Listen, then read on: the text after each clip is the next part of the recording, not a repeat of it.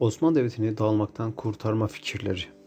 Osmanlıcılık, İttihadi Anasır. Osmanlıcılık, dil, din, ırk fark gözetmeksizin herkesi Osmanlı vatandaşı sayma anlayışına denir. Bu doğrultuda Tanzimat Fermanı, Islahat Fermanı ve 1. Meşrutiyet ilan edilmiştir. Bu fikir akımı 2. Mahmut ile başlamış, ilk defa 77-78 Osmanlı-Rus Savaşı sırasında uygulanamayacağı anlaşılmıştır. Arnavutluğun elimizden çıkmasıyla önemini yitirmiştir. Savunucuları Ziya Paşa, Mithat Paşa, Namık Kemal ve Ali Suavi'dir.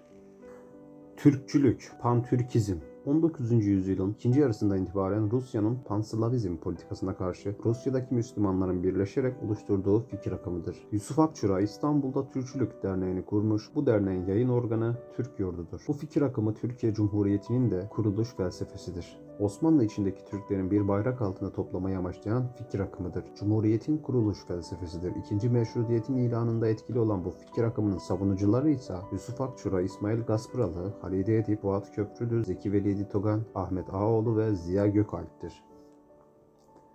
Batıcılık Lale devrinden beri uygulanan fikir akımıdır. Celal Nuri ve Tevfik Fikret önemli temsilcileridir. Ya batılaşırız ya mahvoluruz prensibiyle hareket etmişlerdir.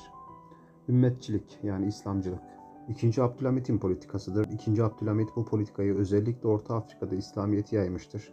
Bu politika dünya Müslümanlarını halifenin sancağı altında toplamaya amaçlamıştır. İlk defa Balkan Savaşları sırasında Arnavutluğun elimizden çıkmasıyla önemini yitirmeye başlamıştır. Birinci Dünya Savaşı sırasında Arapların İngilizlerle işbirliği yapması sonucu önemini yitirmiştir. 3 Mart 1924'te çıkartılan bir kanunla halifelik kaldırılmıştır. Savunucuları Said Halim Paşa ve Mehmet Akif Ersoy'dur. Federalizm, Ademi merkeziyetçilik, Savunucusu Prens Sebahattin'dir. Eyalet sistemini savunmuştur. Merkezi yönetim yetkilerini azaltıp yerel yönetimin yetkileri artırmak amaçlanmıştır.